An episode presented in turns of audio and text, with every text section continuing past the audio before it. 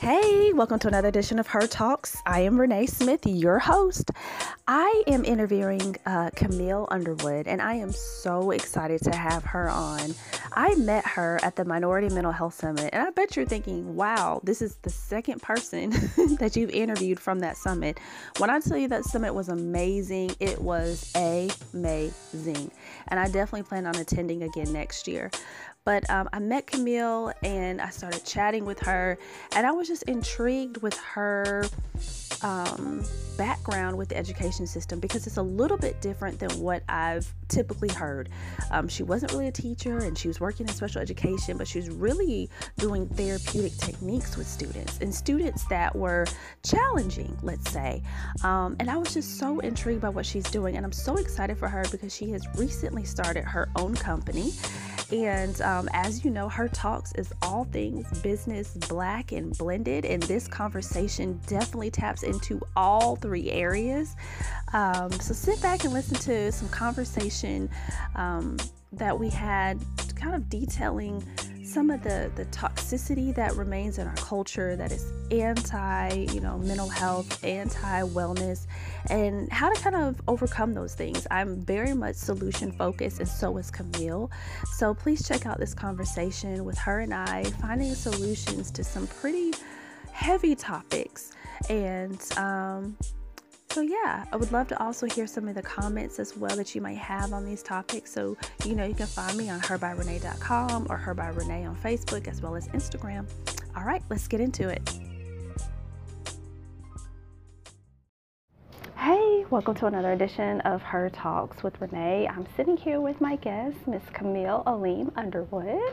Um, and we're going to just kind of talk a little bit about the state of education and mental health and just entrepreneurship. So I'm really excited to get started. So, Ms. Camille, will you introduce yourself? And- I sure will. I sure will. I'm Camille Underwood, and I am a um, consultant. I have a consulting company called Camille Underwood Consulting. And very catchy um, name. Is it? My, look, I've been told that it's too long, my email and all that, so I'll figure out a way to abbreviate it at some hmm. point. But for now, right. that's what it is. Right. But that's how um, we'll find you. Yes, absolutely. But my um, primary focus is educational consulting. Um, I've been a mental health worker in the special education field, public school in Birmingham for almost 10 years. Um, and my experience in that setting, um, coupled with the fact that I'm a mother of two uh, young men who have grown up and are still in school right now, right. I've just had so many experiences and observations as it relates to education. And um, social and emotional education has become something that is just primary for me because you can have a kid who makes a 4.0 and right. all types of great grades on the ACT, but has no idea how to deal with difficult situations and right. stress. And we applaud, applaud, applaud, and go, yay, and they go off to college. Right. And their first C, they're suicidal. Right. And they don't know how to manage failure. They don't know how to manage disappointment. And so supporting our kids and helping them fare well emotionally, that's where my focus has been so long that at this point, that's the work that I um, emphasize right. with professional developments and consultations and that kind of thing. So okay, that's what I do. Well, how did you how did you get into that? Because that's not always the typical route that we see. Talk about emotionally mental mental health, like in schools, like that seems fairly recent because we weren't really doing that. Uh, at least when I was in school, nobody talked to me. I mean, we had happy emotions. That's one right. of the things we talked about, like in second grade. But outside of that, when I got to middle school and high school, we didn't talk about emotions right. anymore. Right. Yeah, and I think culturally, that's just not something that we in our community, African American community, that we typically right. talk about anyway. But I kind of got baptized by the fire. Um, as a mental health professional, I took on a contract with Birmingham City Schools Special Education Department for, um, I wish the audience could see my air quotes, for a therapeutic program. Quote, quote. for a therapeutic program that served students whose emotional and behavioral issues were so severe that it disrupted their ability to operate in a general education environment. And so the program was designed to self-contain those students and provide them with the social and emotional support that they needed in order to improve and get you know, well enough or stable enough to go back into a regular education setting. Um, That's pretty revolutionary. I think so. You know, um, and most of the time, I guess clinically, you would probably call it a day treatment you know, for oh, yeah, school age kids. Um, but you typically don't see that in a public school environment. Right. Um, once I started, though, I did realize that Hoover has a program similar to that. Wow. Um, even an entire campus devoted to kids who just don't really fare well in your typical general education um, setting. Interesting. And so it really became an opportunity to focus on student needs okay. and understand that okay, everything ain't for everybody. Even though sure. you just the only opportunity you have might be public school, but if your ADHD or your mood disorder or even your schizoaffective disorder is impacting you in a way that you really cannot manage in class in in a distracting environment, to offer you a setting where you can actually begin to settle down a little bit and right. get the support that you need through counseling, through right. access to a psychiatrist, through case management, um, through social and emotional learning. You know, understanding that if you're self aware and you understand your own triggers, right. then you have the opportunity to empower yourself with change. You know, you have the opportunity to set goals for yourself and say, okay, I want to move beyond an environment like this. I would like to go back to my school and exist with uh, my own peers, and I, I want to improve. You know, I want to improve my behavior, I want to improve my grades, or whatever that is. And so, starting that curriculum and really doing the research on my own to figure out because my training as a therapist, I didn't really know how to. Mm-hmm. Um, combine, you know, the skills of individual wow. therapy and group therapy with helping a kid put those skills into play in an academic setting right. and understanding the impact of academic frustration on behavior right. and on mood. If you can't read and you're in a classroom environment everything is going over your head and then the spotlight is shown on you when the teacher goes well right. johnny read that passage for me right. you know and the frustration and the embarrassment and the humiliation that comes from the fact that okay not only do i not understand what you're talking about it's now, embarrassing for me to even try right. to read this passage and so um, you really got that combination of kids who had the academic struggles and reading and math and other areas mm. as well as the behavioral yeah. issues how would a parent find out this information because I had no idea that any of this existed. So how did how did you get connected to the resources? Well, that's interesting. um, and I, I, think a lot of other districts have access to resources, and it's about asking. You know. Okay. Um, I think unfortunately the, the program I worked in, you had to already be uh, under the special education umbrella sure. to receive the actual services, okay. which is really a part of what moved me to start doing this work. I guess it's my own take on educational reform because hmm. not every kid who struggles emotionally has a mental health diagnosis. True. You know, growing up, adolescence, puberty comes with right. an abundance, abundance. of emotional right. stuff. But if there's no one there to help you manage that and kind of guide that process, then it might turn into something more severe. You know, you couple that with the culture of social social media. You've got cyberbullying. Yes. You've got right. the mean girl groups who are just really, mm-hmm. right. you know, it's, it's a different, it's yeah, a different world. it's a world. different world. It's a different world, and realizing that there's a construct available to any schools that really shift the culture and focus on social and emotional learning as well as academics. Because old school, right. is character development. I was just about to say, you yeah. know, and I, I I'm tapping myself on my hand because I've vowed not to use the terminology old school because it's useless. Right, it's right. useless. I, I, can't really be old school and I've got this iPhone right here. You know what I mean? When I right. get in my car, I'm relying on this camera to help me back out. Right, right. So it's like I can't, I have to just take it all together and realize this is where we are. Right. Generationally, this is the culture that we're in. Right. And what, what can I do as an individual to help shift and change that culture to make it a culture that we're not trying to run away from, we're not trying to escape from. Right. We're not having all these uh, traumatic issues and shootings like we're having left and right because the culture doesn't really support people who are emotionally fragile. Right. And once we begin to use language to recognize that we're all emotionally fragile, for real, for real, right, right. we all struggle with something, exactly. you know, and understanding that a person can only be as successful at the level of support that they receive you know, and some people are super successful, but they've Right. got a dream team lifting them up and providing them with everything that they need. You know, um, Support is extremely important, and I don't, and I feel like sometimes we we don't emphasize enough the reason why certain people are the way they are or where they are is because they had the support that they needed in order to mm-hmm. get them through. So you can give two individuals the same circumstances, but because somebody had somebody there believing in them and supporting them and taking them to places and putting them in programs where somebody could talk to them and yeah. reading to them and doing all these other things, they're not going to have the same outcomes as a mm-hmm. kid who was, you know, left alone, left in front of the TV, and that's how they see the world is Right. through the lens of TV, which we know is not real. yeah. But for a child who isn't taught how to regulate certain things, this is how, oh, this is what men do. Okay, so this is what I'm going to do. Oh, this is what women do. Okay, this is how women act. This is how I'm supposed to do in order to get that.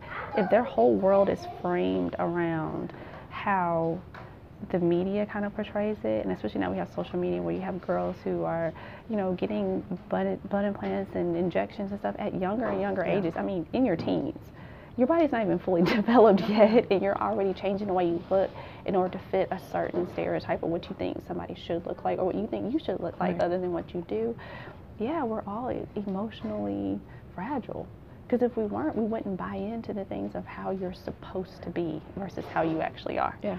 we're all selling that dream Oh, girl. right so so yes I, I totally agree with that and i think for young kids who are still developing and in an awkward state i remember being in fifth and sixth grade and being super awkward right but Mhm. y'all ain't seen no pictures Not you yet. know not yet i'm hiding them they somebody probably listening right now oh Right, for I'm- real yeah. Mm, tag post this. yeah it's okay i'm gonna log out of my facebook but um i didn't have to share that with anybody Right. you know that i didn't want to now, you know, you could be doing the most mundane thing. I saw um, a thing the other day. It was a woman. So they had this tractor, this little yellow tractor or truck just sitting out on the sidewalk. And it was like, oh, that's a cool um, costume. I was like, oh, Mm. it's going to be one of those Transformer things. But what it was was a, an older lady walking who fell. So the purpose of the video wasn't that, it was to get you to watch so you think that that the vehicle was going to move, but it was really about making fun of the individual who fell. And I remember thinking, like, you can't do anything. You know how many times I've fallen in my life? I remember right now in high school, I fell over this whole thing in front of, there was like four buses of people. Guess what though? That stayed with those four buses. That's a lot of people. But I don't have to have that made into a meme. Right. I don't have to have, you know, I remember maybe it was three, four years ago, there was the, um, there was a young girl that was um, sexually assaulted. Mm. Her name started with a J, I think. And they had like the J challenge where she was, there was a picture taken of her laid out intoxicated. And there were people who would actually try to pose like her and tag. Right. And I just remember thinking, where are we as a society? that- yeah, where this is okay, Yeah. where you can have open conversations about a horrible event, but it's not because the event was horrible, but it's because you're making fun of the victim. Yeah. And I, I know there's always been victim blaming. We've we've had that discussion, but to know like now it's it's at a whole nother level where it never goes away because now it's on the internet and people are doing challenges based upon your worst day. Um, so it makes things really different for you. Hi. Hi. We're at the library, so if you hear kids in the background, I promise you it's not my kids. I picked the library purposely because there's, I just love books. Yeah. And I always feel like when I was younger, I've always had a really good imagination. Like books really helped me mm. deal with a lot of stuff, helped me cope with some things. And I, I picked a place where I felt good and safe. And we're also in the little kid area, which y'all know I love kids, and obviously you do too. like we just can't get enough. You have some at home, you're helping them in the community. Like Yeah. I, Can't- well, I you tell you what's interesting for me, coming here just really flooded me with memories of when my boys were, you know, five and seven. And I remember using the library as a safe space for me and the boys. Um, single mom, I don't have family here in Birmingham. And on weekends, I just felt like it was, I had to clock in to just, we would get out the house and have to have somewhere to go. Right, And right. we'd come to um, any library for the little reading hour, um, opportunities for them to just see other kids and. that is purple. Very good. Yes. But it's but so coming in here, I remember intentionally coming into this space to feel safe and feel like, okay, my boys are well protected here, and we can just kind of come in and enjoy and learn and grow, and then go to Chick Fil A and eat and play. You know, Right, That was pretty right, much what a Saturday right. looked like for us. That's what, that's for this outside of sports. That's pretty much our Saturdays as well. Which I never imagined my life being anything of sports. I never played sports. yeah. Um, this is what I did. I was a reader, a writer. Um, so my, my mom always says, I, I never expected you to marry your husband because he's all about like fitness and getting out and moving and it's a good balance, yeah, though. yeah. And then yeah. you have how many boys? four. Yeah, you couldn't avoid sports. Well, That's just so, part yeah. of it. But see, if I had been with somebody else, I probably would have got a girl. You know, and then we would have been sitting reading together. But I didn't, I didn't get that. So my, my oldest does sit and read with me, but the other ones they'll, they'll read a little bit, and then they're like, okay, what's next? Let's Right. get another book. Rambunctious, busy, busy, busy. Right. But I think it's it's important for us as a community to have these conversations about our emotional health, our mental health, mm-hmm. and to not look at it as a sign of weakness on both sides. For some reason in our community, strength is seen as silence and it's seen as anger. Mm. And those are ways that we are able to express it. You don't talk about it, or if you do, you better be very pissed off because you're not going to cry. Right, right. you better not cry. And that's on both sides, even for women. And I, I feel like that's so detrimental because so many of our kids just need to cry. Bad stuff has happened to them. Right. They so many need- adults just need to cry. right. Shoot, I probably need to cry. oh, honey, I do.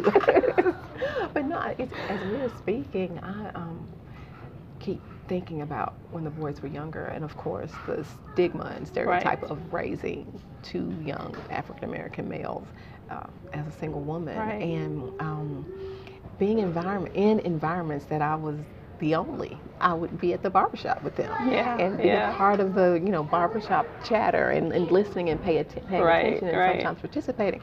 And then the cultural aspect of one of them falling or bumping their heads and me kissing them. You about to make that boy pump? Don't be, he can handle it, man up. But guess what? yeah. When you bump your head, I don't care what It age, hurts. it hurts. and you don't want someone going, "Oh, you're gonna be all right." No, Right. it's okay to be supportive Right. emotionally without Right. impacting their masculinity.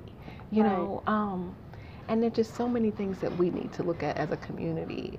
My oldest boy studies black masculinity and how um, culturally it impacts men and, and how they're raised and how they see themselves. Interesting. And so, yeah, we've had lots of conversations about their childhood growing up in my house. There are the least ashy boys you ever want to see because they were raised by a woman and we moisturize every single day.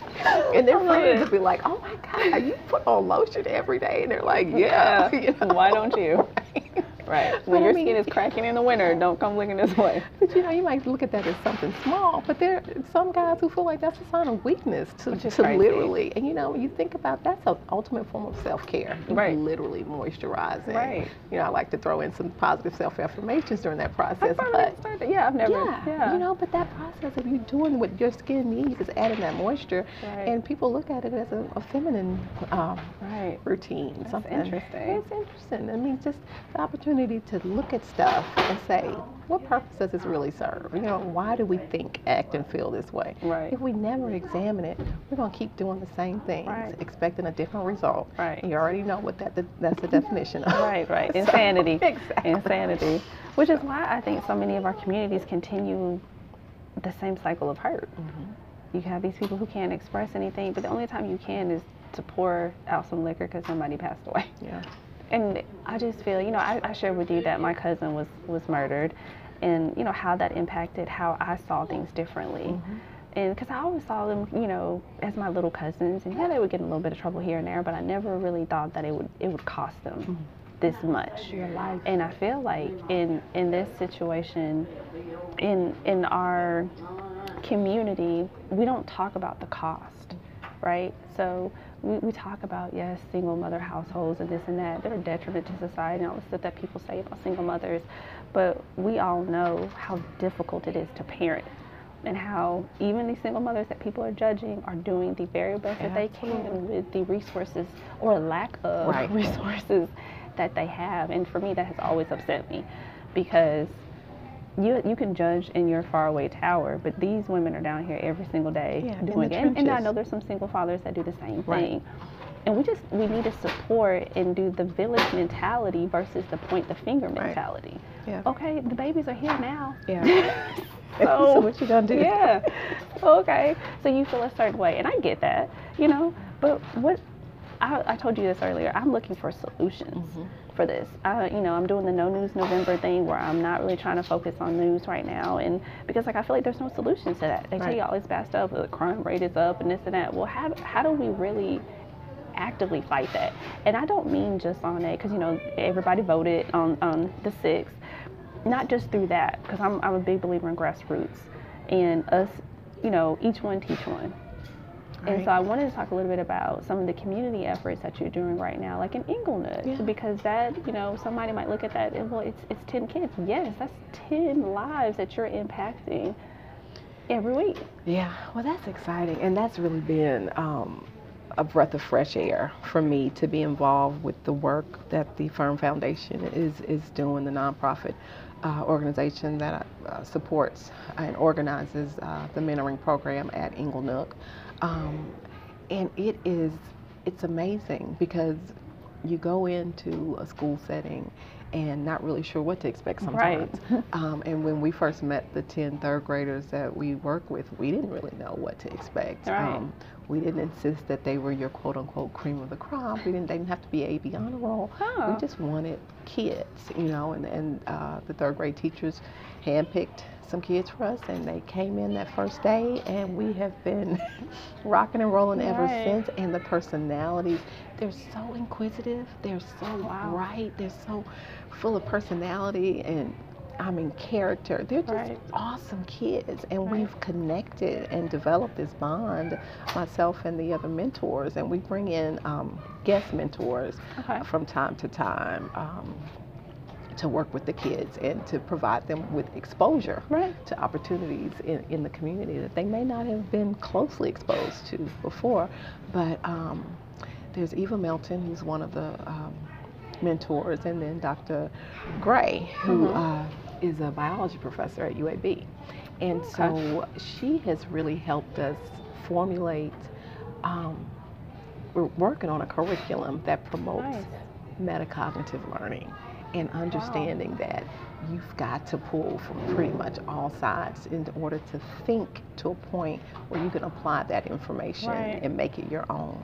And understanding that that's an actual deficit within the education system. We typically teach for a test. Right. We teach for kids to Absolutely. memorize things um, Absolutely. so that they can grasp concepts, but to actually empower a kid with thinking to a point where they make knowledge their own. Right. And they can apply it and they can actually teach it to someone else. You know, that is uh, a part of, of higher, higher thinking that most kids don't get exposed to until college.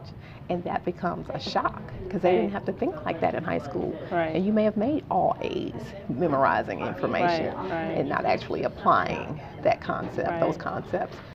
Okay, I had to break in I know you hear the noise in the background, and for that, I do apologize. But I did pick the library purposely.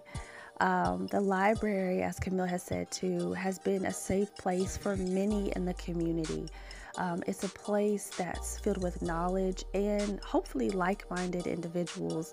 And I chose it because, um, just like Camille, I take my kids there regularly and just being in that atmosphere and having all that knowledge around you to me is just therapeutic. And I thought it would be a good opportunity for she and I to talk about some pretty heavy topics in a place who, and I didn't even know for her, was also mutually kind of therapeutic and um, brought up some good memories. I really want to challenge each and every single person that's listening because I think whether you're a parent or not, I know that you have some way of having a relationship with a child. And I think as an adult, it is important for us to check ourselves, check our own biases that we might hold, um, even against um, ourselves, like different things that I've thought about myself or how I thought that I should parent or the parent I would be before I became a parent. Um, a lot of times I um, you know, have judged myself harshly. And so I really think the best thing that we can do is one, hold ourselves accountable, find solution based entities and really just try to to make our communities a better and safer place so um, after this break you'll kind of hear some more of our conversation but i really just want to challenge you if you have a child in your life speak life into that child and i know it can be difficult especially if you're not seeing what you want to see in that child this is a perfect opportunity for you to start changing the narrative not just for yourself but also for that child. Thanks. We're going to um, talk a little bit more about um, just our community mm-hmm. and how, you know, you're you're in Inglenook and you're working with these ten kids and you didn't have any criteria, which I find interesting mm-hmm. because a lot of times we come into spaces that we don't know, right, and we know how to help, right? Oh, I did my quotes. Y'all didn't see that. Quote unquote, we know how to help. Um, and we want certain kids and they need to look a certain way. Mm-hmm. And I, I, think it's refreshing that y'all just said, hey, give me the kids that y'all have, right. you know, and we'll deal with them when they get here, right. you know, and not just deal with them, but like literally, like we are here to empower and, and pour into these lives because our lives do matter. Yeah.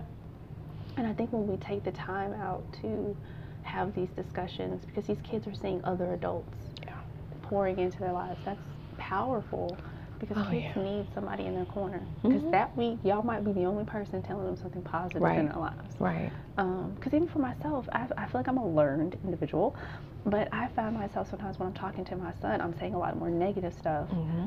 Than I am the positive stuff because these are the things I really want you to change. But there are certain things about him I don't want him to change, right. and I need to emphasize that more. But I just started learning that over the past year because my, my son bright bright individual mm. but traditionally like the way school is set up it just doesn't really work for him he daydreams a lot he writes and colors i remember one time i'll never forget last year his teacher sent home a note with the little characters that he had created during math class She's like, Daniel was playing with this and taped them on the letter. I was like, she's trying to be smart. Wow. Like, you know? Wow.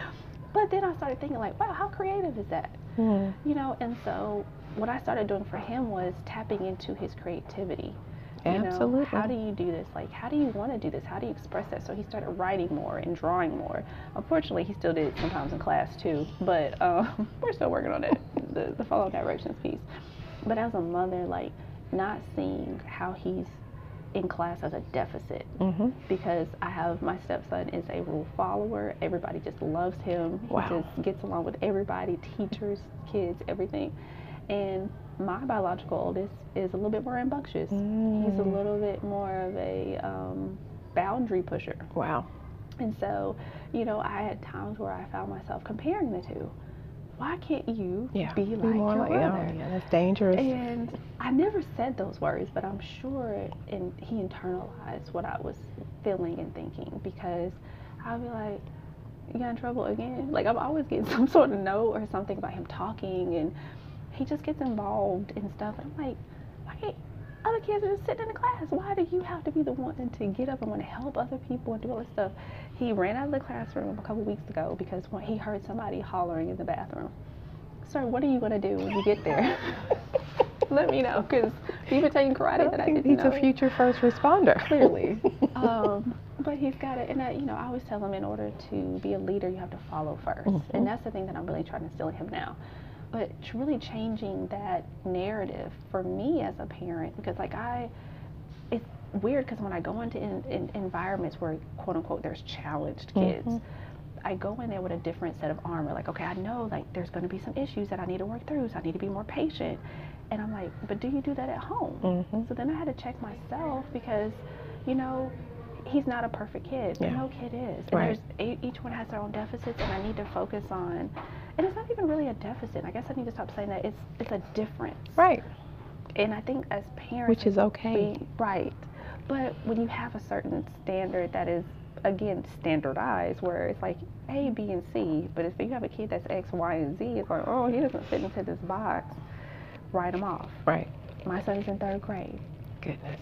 So mm-hmm. you know, I talked to Eva before about the importance of third grade Right. and what that means. Do you want to speak a little bit about third grade and like what that threshold is?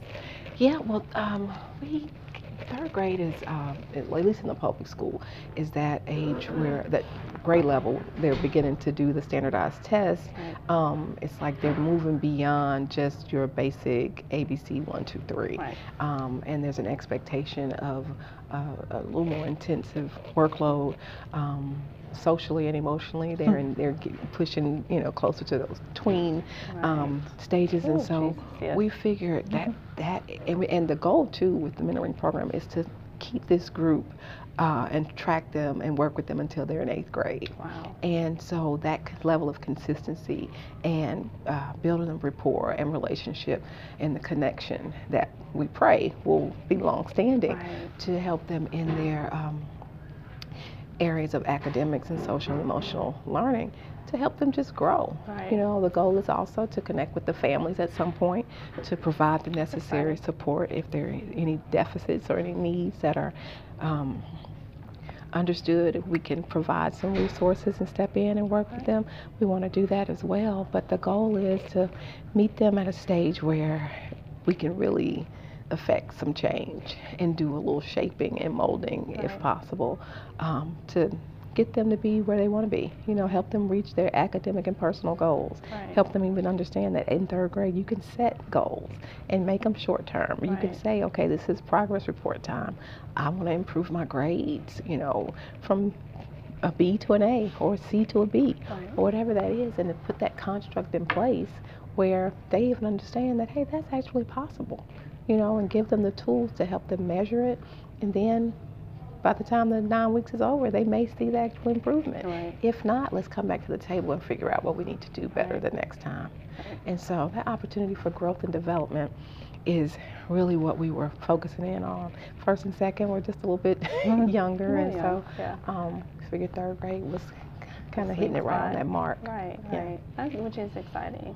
And um, I will say, as a parent, isn't it interesting how you grow with your kids? Mhm. Right? Mhm. And I always say this I'm a firstborn, so I get it. I know my Oh, parents did all kind of like, oh, experiments, like, does this work? And, and all of that. And I tell my son all the time. The one thing that I feel like um, that I did learn from my parents that they didn't ever really verbalize to me is I always tell him I'm not perfect Mm. and mommy's working just like you're working. And if I make a mistake with him, which I do, sometimes quite often, Yeah. um, I own up to it. And I, you know, and I always apologize to my kids. I'm never above apologizing Wow. to them because I want them to know that number one, I'm doing my very best, just like I'm asking them to do. And then number two, if they catch me in a situation where I'm not being my very best, that we can have that discussion. Wow. And I think that's a little bit differently. Now that I'm an adult, I have those conversations with my parents. But as I was growing up, I think those were conversations that I needed to have with my parents. Just some of the missteps that I saw, and I'm like, this ain't really adding up. You're telling me one thing, Right. You know, but it's we're all human. We Right. do that. Oh, yeah. We all do that. But as a kid, when you grow up, it seems like that person's lying to you. And I'm trying detrimental. to, right? Yeah. And I'm trying to teach my kids. It's not me lying to you. Um, I, I literally think I'm preaching and, and teaching what I'm supposed to be doing, but I don't always. Right. And so sometimes they can call me out on that, you know, in a respectful way. They gotta watch how they do it, but we can still have those conversations. And I feel like y'all are giving these kids a space to have a different sort of relationship with adults. Mhm. So many kids, and you know, I had old school parents too. You know, you have a place Mhm. as a child, which I'm not saying that there there's not levels, but I think sometimes when we put kids at a certain level and just say, okay, you stay over there, no, you don't talk Right. about this. You kind of box them into a situation of, well, what can I talk about? Right. What do I need to talk? What Mhm. they're at a point where they're trying to gauge, well, what's important and what's not important, and they don't have the maturity Right. or the emotional support to do so. Absolutely. Because we continuously shut them down. So I think it's important that you guys are there and there is that emotional mental health focus Mm-hmm. where it's like these are how you deal with negative emotions because they happen, right? Sometimes you do get angry Yeah. and you might yell and you might kick a chair or something. How do we stop next time Right. for that to happen? What was what what triggered that? Right. Well, it's interesting. We, um, my youngest son came over and did uh, a session with us uh, a couple of weeks ago. Really? And he, he's a senior in high school, experiencing the uh, college application process, and he was just sharing with them, and they, oh my goodness, they couldn't believe it that we, we introduced him and they went, well, hold up, wait a minute, he looks like a teenager. And Justin was like, well, I am a teenager, you know. And they couldn't believe that we actually had someone who wasn't very much older than them come in to make a connection. And Justin was just really impressed with mm. their ability to express themselves and to be articulate and right. to just, you know, ask questions and really engage in a way that meant something. Right. And it wasn't just them right. reading off a script and saying, oh, I'm supposed to ask him this. Right. They were interested in what his favorite color was, you know, what his favorite superhero was. What's your favorite candy? I mean, it's like at that age, that's important to them. But that was also an opportunity to make a connection. Right. You know, um, and, and that he enjoyed himself so much more. But what he was really impressed with, because you know, because there are only 10 kids and we've got at least three, sometimes four adults in that space with them on, at any given time, we can put things in place that a school teacher might not be able right. to do with 20 plus kids and just her or him in the classroom. Right. And so, because my brain is always thinking about social and emotional growth and learning, we got some armbands and they are hmm. emotional armbands. We have bow with yellow armbands, the little rubber. Yeah. Uh, we have green and we have red. Okay. And so we did a talk to help them understand. Red, of course, symbolizes when you're having a rough time. You might even be angry or you might be sad. Something's not going quite right. And being, you know, having that emotion might stop you from participating or learning like you should. And you really need to talk with someone when you're in that space emotionally. Wow. We have yellow for them kind of being in between and maybe a little flat, but, you know, nothing that's going to cause them to act out or do anything inappropriate or detrimental. But then green, of course, symbolizes that you're in a good space. Doesn't have to be happy. We have to identify that. Doesn't have to be somebody jumping up and down. I'm happy, but that you you're okay with yourself. You feel pretty mm-hmm. good, and helping them each examine what that looks like for them. And so when we started the process, when they first come in, you know, like, hey, get the color. And at, at one point, a couple of them got red, and, I, and we were like, okay, what's going on? And they were frustrated. I think they had come from a field trip, and they were just a little bit flustered. And they expressed that. I'm like, are we, we going to be able to participate? Can we move on? And they were like, oh. fine. And before you knew it, they were like, let me get yellow. You know, I'm good now, you know. And to help them understand the importance of keeping their own pulse emotionally to say, you know what, I'm, I'm feeling like I need a red band. And what will that do for the rest of this experience? Or what will that do for me while I'm learning math? How will that impact me while I'm trying to read? And so it's a, a level of awareness that we're trying to promote, which is really the competencies of yeah. social and emotional learning. Just that ability to be self aware of how you feel and how you think and how you behave and how that impacts you right. and the people around you. You know, because if we all lived in bubbles, right. none of that would matter. Right. You know, um, and I think that's the part that kind of separates social and emotional learning from mental health treatment. You know, when you mental health treatment, you're talking about you're addressing specific symptoms and right. you're trying to really, you know, decrease ADHD symptoms or, you know, improve mood disorder or whatever. Right this stuff, everybody has emotions. Everybody Absolutely. feels happy, sad, angry, right. you know, and to have the opportunity to uh, have the vocabulary to express these emotions and even give these emotions a an emoji, right, you know. Um, we I'm not getting off topic because we did a mock trial with oh. Attorney Richard Rice. Really? He came over and the kids learned about the different roles in the courtroom, oh, district attorney, prosecutors, and uh, the clerk and the bailiff. And so we they learned a lot and we set up uh, the actual mock trial.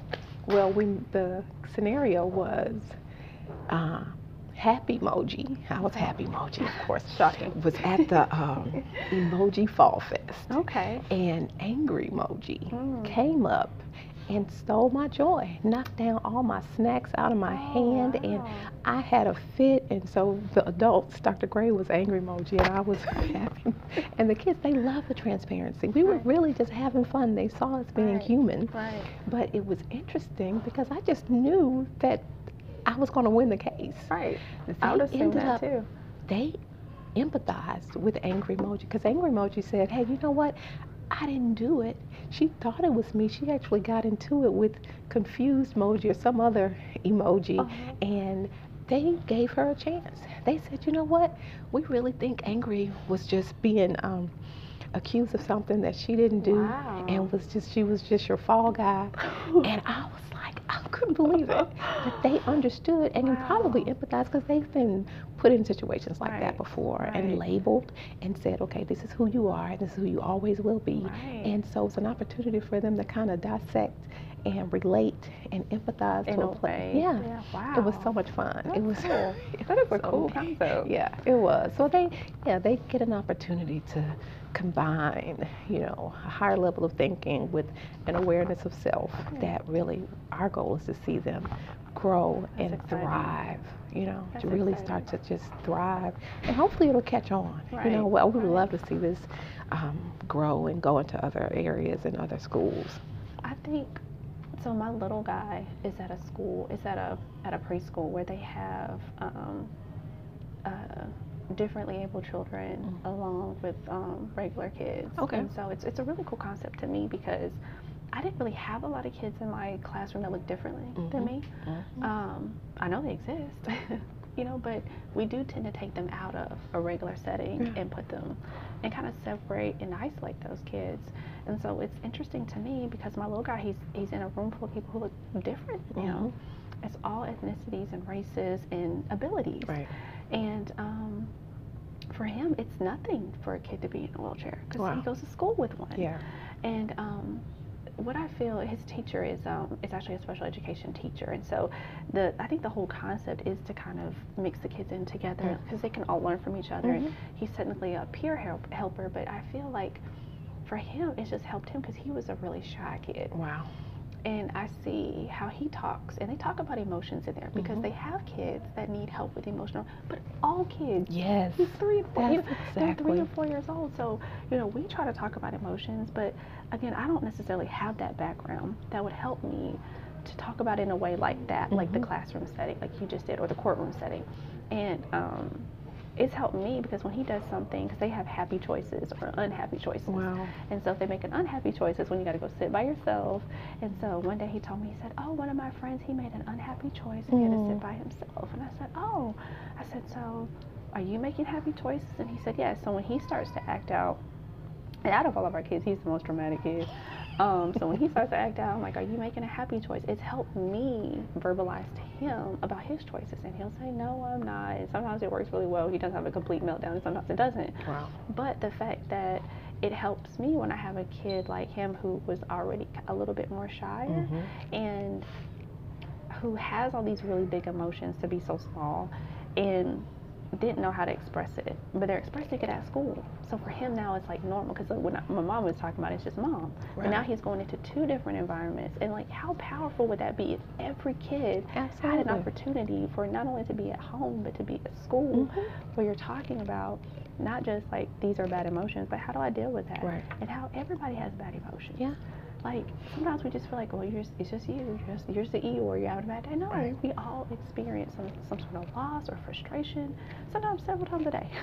Yeah, and I think that's one of the uh, downfalls of the way we see education, Right. period, in America, whether it's private or public, or Montessori or whatever, to understand that even though kids are students in those settings, the real goal is don't you want them to just be a good person? You know I mean? Right. That's Right. You know, and I really, for me, it, it got to be more and more personal um, because my two boys are like night and day, and it, the dynamics at home. My, my oldest, Miles, was just that perfect student. Like, I mean, teachers. He. That's how I ended up putting them in uh, a different private setting. He was making 125 on his report cards Wow. in every. And I mean, just that kid that everybody was just like, oh, we love him, we love him, and he was self-driven. Right. And I didn't have to work hard to motivate him or do anything like that. Right. My second child, Justin, was just cut from a completely different cloth and made me be a mama. you know, I right. had to go in and try to figure out, you know, how he learned best and figure out other ways, mnemonic devices, all types of stuff. He's um he played drums and I told him I said if rhythm and music is something that helps you learn, you have to tap out some things and figure out, you know, what rhythm helps you memorize or remember stuff. And so I had to work a lot harder to the point where Oh, I was an athletic mom too. They did basketball, okay. lacrosse, track, cross country. Wow. Lord, it was exhausting. Sure. So when Miles finally now. started driving, I, I, felt like I could just take a break. Right. And so that was like two years. Miles was running them all over the place, and and pretty much now that it's just Justin and I at home. Justin relied so much on Miles, you know, mm. as a as a role model and as a leader.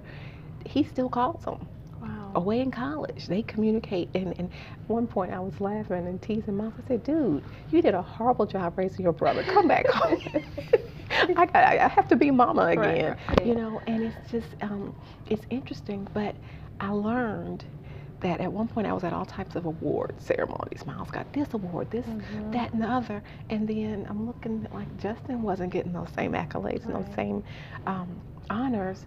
But Justin's personality, Justin has so much going for himself right. that we don't really value. There's not an award right. ceremony that says, hey, this kid is a really good friend and right. will do whatever it takes to support their friend. But there's nobody saying that that's what makes that's you an valuable. awesome person, mm-hmm. you mm-hmm. know? And so even in his process of applying for college um, and writing his college essay, I'm like, you know what?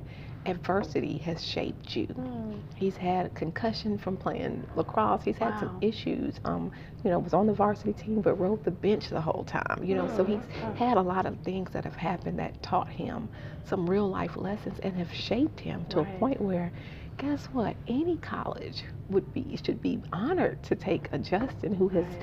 rumbled and been through right. some stuff because when he gets there, he can wash his own clothes, right. he can cook his own meal, he's ready. Whereas that kid who has that four point plus and a 36 on the ACT who doesn't really know how to deal with failure and adversity is going to crumble you know, at that, you know, away from home, no support in place.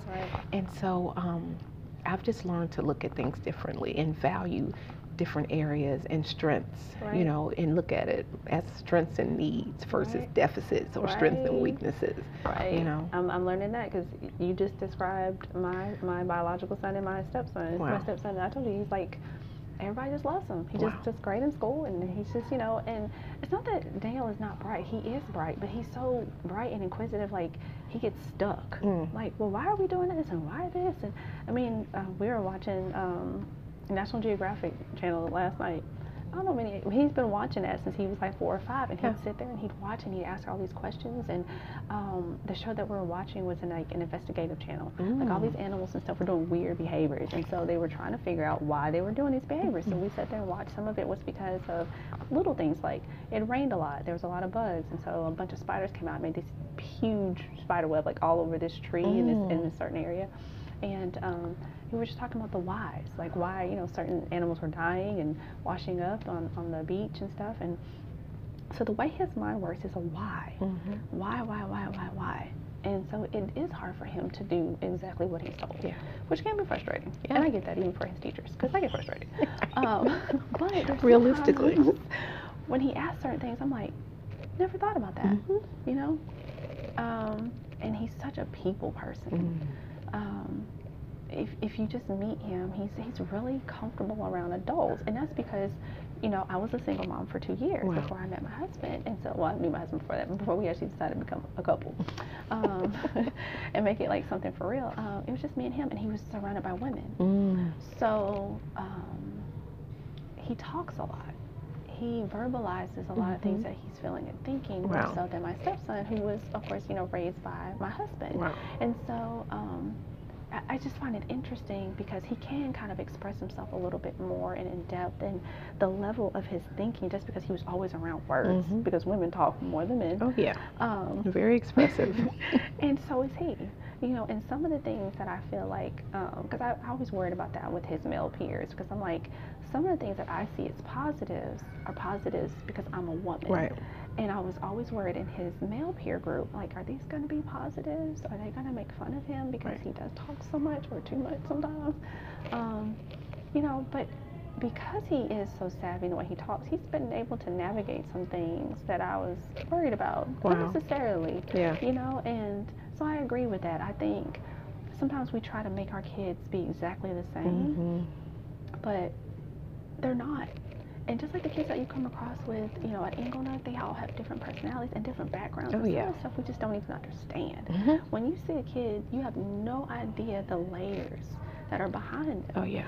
Um, the different things that they've seen and experienced. Hey guys, I wanted to talk a little bit about ACEs. ACEs um, is Adverse Childhood Experiences, and I'm getting this information from the Substance Abuse and Mental Health Administration. Excuse me, Substance Abuse and Mental Health Services Administration, and that's SAMHSA. Um, Adverse childhood experiences are a significant risk factor for substance use disorders and can impact prevention efforts. Um, adverse childhood experiences are stressful or traumatic events, including abuse and neglect. They may also include a household dysfunction, such as witnessing dis- domestic violence or growing up with family members who have substance use disorders. ACEs are strongly related to the development and prevalence of a wide range of health problems throughout a person's lifespan, including those associated with substance misuse. It is also sometimes tied into a shorter lifespan um, and mental illness as well. Um, and so, helping kids kind of navigate not just their emotions, but um, navigate some of the things that are really bothering them as far as things that are going on in their household and having a safe adult to talk to um, and being able to get the resources that they need is extremely, extremely important. So, here's some information about um, suicide attempts. ACEs in any category increase the risk of attempted suicide by two to five fold throughout a person's lifespan. Exposure to ACEs may increase the risk of experiencing depressive disorders well into adulthood. Sometimes decades after the ACE occurred, it increases high risk sexual behaviors. Fetal deaths attributed to adolescent pregnancy may result from underlying ACEs. Um, it hurts um, pregnancy outcomes. There's also physical health outcomes um, that are kind of dealing with some of these um, disorders or behaviors that have been done to the child. So, I just wanted to talk about, you know, why I am so passionate about this. Wellness goes well, well, well beyond just um you know talking to a therapist and all these and all these things that we typically think about wellness um, as a community it is important that we tackle these issues because these are people in our community, these are community members. And if we're not able to find a solution for how they deal with their problems, all of these other negative things are they don't just happen in a bubble even if you are not negatively affected by a crime or things of that nature that may result um, from this individual you are you know um, in their tax, you know, in the, through taxes and other things that may come about. Um, so it's just very important. Number one, for me as a Christian, to think about everybody as my neighbor. And two, there are practical reasons as well, like I just mentioned, why it's important for us as a community to deal with these issues head on because it's not somebody else's issue, it's our issue as well. I remember I worked at a, um, a Boys and Girls Club as an education director for a summer, which was the hardest job. Kids don't want to learn this sometimes. it was, and I was an outsider. I was not from the community. Wow. So, um, here I come in there. Hello, guys. Wait a minute. Who are you? You're not from around here. exactly. here. You know, and I remember when I interviewed for the job, the um, the director of the center said, "These kids will eat you alive." Mm. And I took it as a personal challenge. I was wow. like, "No, they're not." Mm-hmm. It was very difficult. And I don't mean because of the kids, I mean because of everything around yeah, them. Yeah, the culture. Everything yeah. around them. You know, I had a, a, group of kids, it was like 10, 10 to 12 kids. They were like third, third through fifth grade. But my fifth grader was reading on a second grade level. My third grader was reading on a fifth grade level. Mm. You know, I had some kids who weren't really reading. Yeah. So how are we supposed to do this together? And right. then it made me think about our school system. Mm-hmm. Mm-hmm. Because even though these kids are different grades, yeah. there are different abilities in every classroom. And so I, it really challenged me to look at teaching differently. And um, we talked earlier um, off, well, I was going to say camera, uh, off recording um, about compassion fatigue. Mm-hmm. So I wanted to kind of touch on that um, yeah. and then talk a little bit about the two videos that I saw and kind of wrap up the discussion a little bit. Um, but what, how do you define compassion fatigue and what does that tend to look like or what can it look like? Not oh yeah, like? compassion fatigue let me define it by the way it actually manifests and looks. Okay. Um, it can actually look and feel like depression. You know, it can actually look and feel like type 2 diabetes. I mean, and it mm. actually affect your blood sugar level, high blood pressure, um, because it's a level of stress that is toxic to a point where your body is not really functioning at its best anymore. And we haven't been taught or trained to put in place the coping skills and coping mechanisms necessary to handle right. compassion fatigue. And it's interesting because I started doing research. Um, about just emotions and issues, social and emotional issues with educators. You know, we're focused so much on the kids, right. but um, you can't pour from an empty bottle. Right. You know, and teachers are working in environments where the, the students are traumatized right. and environments where trauma has taken place in that environment, right. like at Huffman High School. And um, we're just still going through the emotions, you know, and the motions of just every day. And it gets to a point where you hit a brick wall. You hit a brick wall, you're not being as productive as you used to. Grading paper it seems like the, the worst thing you could possibly imagine, and you have a stack of work right. to do, and you know right. it's there, and you, there's nothing you can do to actually do what you need to right. do and, and actually do your job and do it all mostly you do you show up you show up, you get there, and that's the best you can do sometimes. Right. And so when your level of stress and your emotionality gets to a point where you're not being functional, some area of life, your level of functioning is at an all-time low. Um, that's compassion fatigue. I think most people parallel it with teacher burnout. Right, right. I think when we talked earlier, I'm like, that implies that there's something that the teacher is doing wrong. right. When the reality is it's a combination of the culture, the environment, and everything going on around there, and not having the level of support required to help them get beyond that space and when we're not able to even identify it and recognize it as such. Um, I, I, did a workshop about educator self-care at uh, Arrington Middle School, hmm. and we talked about how the school culture is you start the year out looking for the next right. vacation. You start out August 3rd, and you're like, okay, when's the next when we get out of school again? You know, you and you start Monday looking forward to Friday. Right. And so the expectation there is really low. You know, it's the expectation that nobody's happy in this field. Nobody really wants to be here. Nobody is, is thrilled about what they're doing.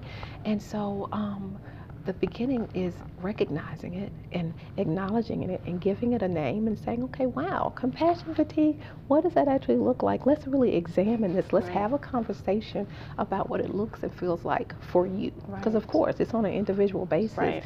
Um, and if you're at that point, what can you do to begin to work through it? Yeah. You know, um, you know, in our community, we look at mm-hmm. therapy mm-hmm. as you mm-hmm. got to be out of your mind right. of go and sit in front of a stranger and share. But for me, I had to learn that that was the best thing I could possibly do Absolutely. was go and sit with a therapist Absolutely. to begin to unpack my bag. Absolutely. Because, and that's uh, the irony of that is that teachers, educators, we carry bags. Like we literally have right, bags and bags, and now right. we have rollers. right. It's like stuff all the time, books, papers, and everything. And that's just a part of the culture. It's nothing to see a, a teacher carrying three or four bags. And in reality is emotionally that's what we look like on the inside as well and we don't ever really unpack our bags mm-hmm. we manage the stress and here's the interesting thing people in the community come in and show support and they bring muffins and they bring donuts they might even bring some chicken wings but guess what that's not helping the problem right. that they're, they're saying oh yeah you guys deal with this all day long here let's bring something good to eat right, right. and a lot of us that is our coping strategy we look forward to going and get that 10 piece and ranch fries you know at lunchtime or after school. Right. It's like, oh, it's been a rough kind of day. Right, right. Or here are the things that people don't really want to identify as teachers end up going to the ABC store, not the one for educators, but the state store. And I, right. you know, I'm certain there's some type of data around the show that a first year teacher probably may not have, you know, may have considered themselves a social drinker, mm. but before the end of that first year, they may actually be self-medicating with that alcohol, you know, and so it, to recognize that compassion fatigue is real right. and that it doesn't take 25 years of teaching for you to get there because mm, the, of the way the school is set up now and what the kids are experiencing on the outside and bringing in, right. then it can happen really quickly. Right. Within the first year of teaching, a teacher can experience compassion fatigue, especially if there's something traumatic that takes place in the school or in the community. So it's a opportunity to start having a discussion and talking and making words like I'm emotionally exhausted, or talking about stress levels and talking about how it actually impacts your home hormones to a point where Hmm. you're walking around with adrenaline levels that are just unhealthy because Wow. you're in a state of stress, you know, your cortisone, whatever it is, um, and that it's not something that you actually have to go directly to a therapist. You can have your therapist, but that can be a part of the culture in that setting to say, you know, we talk about this thing, we recognize that it's real, we know how it Right. feels, and if you're there, we're going to not only refer you to someone for just you, but in this space, we're going to provide you with this safe setting where you can go and do some deep breathing Right. and do some meditation or mindfulness. There are a lot of schools now that incorporate mindfulness into the curriculum. Wow. So students, teachers, everybody has that opportunity to That's come in and be aware of simply where's my breath right now in my body. You know, the opportunity just to kind of shut down everything. My therapist, she always talks about we walk around with these little trauma centers in our hands, our Uh-huh. phones. Wow. We have, you know, all types of notifications and dings constantly, you know, and so if there's a crisis somewhere, right. it's impacting all of us because everybody's alert and alarmed. And something happened at UAB, you're like, oh my God, did you hear about? You Yeah, know, and it yeah. totally offsets whatever is actually taking place in that moment. right. So the opportunity to be mindful and be present in the Right. moment. We don't even value it because we're constantly even looking for that distraction. We've Wow. come to a place, I think, culturally where we we enjoy the distraction. You know, we good. almost sometimes look for that heightened emotionality. Oh my God, you hear what just happened? The shooting of 12 people at that club, and that starts your day off. You Right. have Which that conversation right. with coffee, and what Right, does that and really do? about- yeah. Oh, yeah. Yeah, and so I'm, I'm part of the work that I do is really setting up self-development workshops for educators and other professionals to simply have conversations and begin to examine where we are. You know, I can't come there and say tell them anything I haven't experienced already, Right. and knowing that I was in the throes of compassion fatigue before I left um, my career of Right. 17 years. Right. And so really just have it's creating the opportunity to have the conversation and then facilitating and guiding that conversation in a direction that will be fruit bearing Right. and you know promote wellness and just shift the culture bit by bit you know It's Every time. something. Every time. Every time we get to like a really deep, y'all are probably listening like, dang, are they in a library or at Walmart? Because that did sound like a it's like a shopping cart. Oh, but I think it's interesting because that's a conversation I I haven't really. Well, I kind of did have. I told you I was doing the No News November thing, but it's like 24-hour news is not really good for us because every every bit of news is negative. Mhm. Oh, so and so many people lost their jobs. This place is closing. No more Toys yeah. R Us. You know Oh, yeah. Like all these different things, and you know we get conditioned to look for the negative. And so it's hard. Like you said, you're starting your day off with this death of 12 people or Mhm. whatever it is. And then you go in, and then if you do any sort of work where you're faced with people, yeah you're bringing all of that with you without you even knowing it Mhm. sometimes. Like sometimes I'm sitting there because I work in a setting uh, where I'm a coordinator um, with behavioral health, and so sometimes like I'm already dealing with individuals that today is probably the worst day for them, Mm. and I gotta figure out how to separate my worst day Mhm. from myself.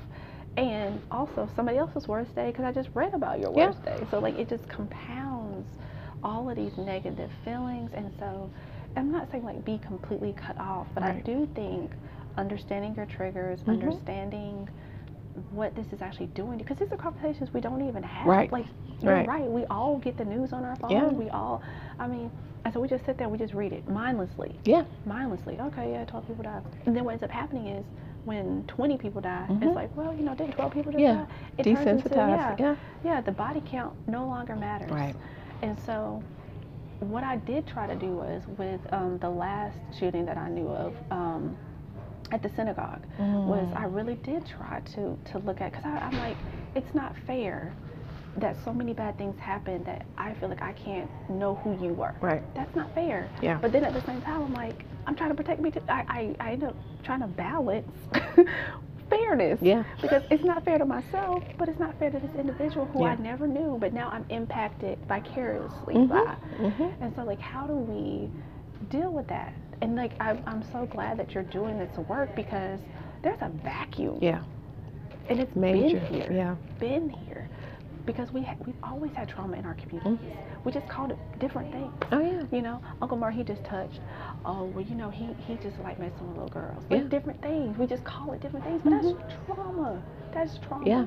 Yeah. Um, and we and we make it socially acceptable. Right. In our community, I was in a meeting with a, uh, a grandmother who's raising her grandson uh, who was sexually molested. Mm. And she said, even though it, he's a boy, it happened to all of us.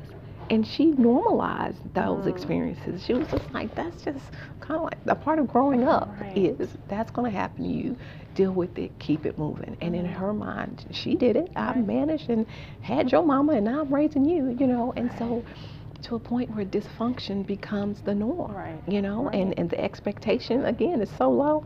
Everybody's going to be sexually abused. That's just how we're how it raised, happens. you know, and that's that's heartbreaking. Right. That's devastating. Because you don't even think about protection or protective factors Right. at that point. Right. Because what am I protecting you from? no, right? Nothing. Because this is This is something you can't. I, yes, right. It's like riding a bike and skinning your knee. Right. It's just part of riding a bike. Yeah, So how I guess like having these conversations, I think it helps to bring the bar up Right. slightly. right. Um, so how do people get in contact with you?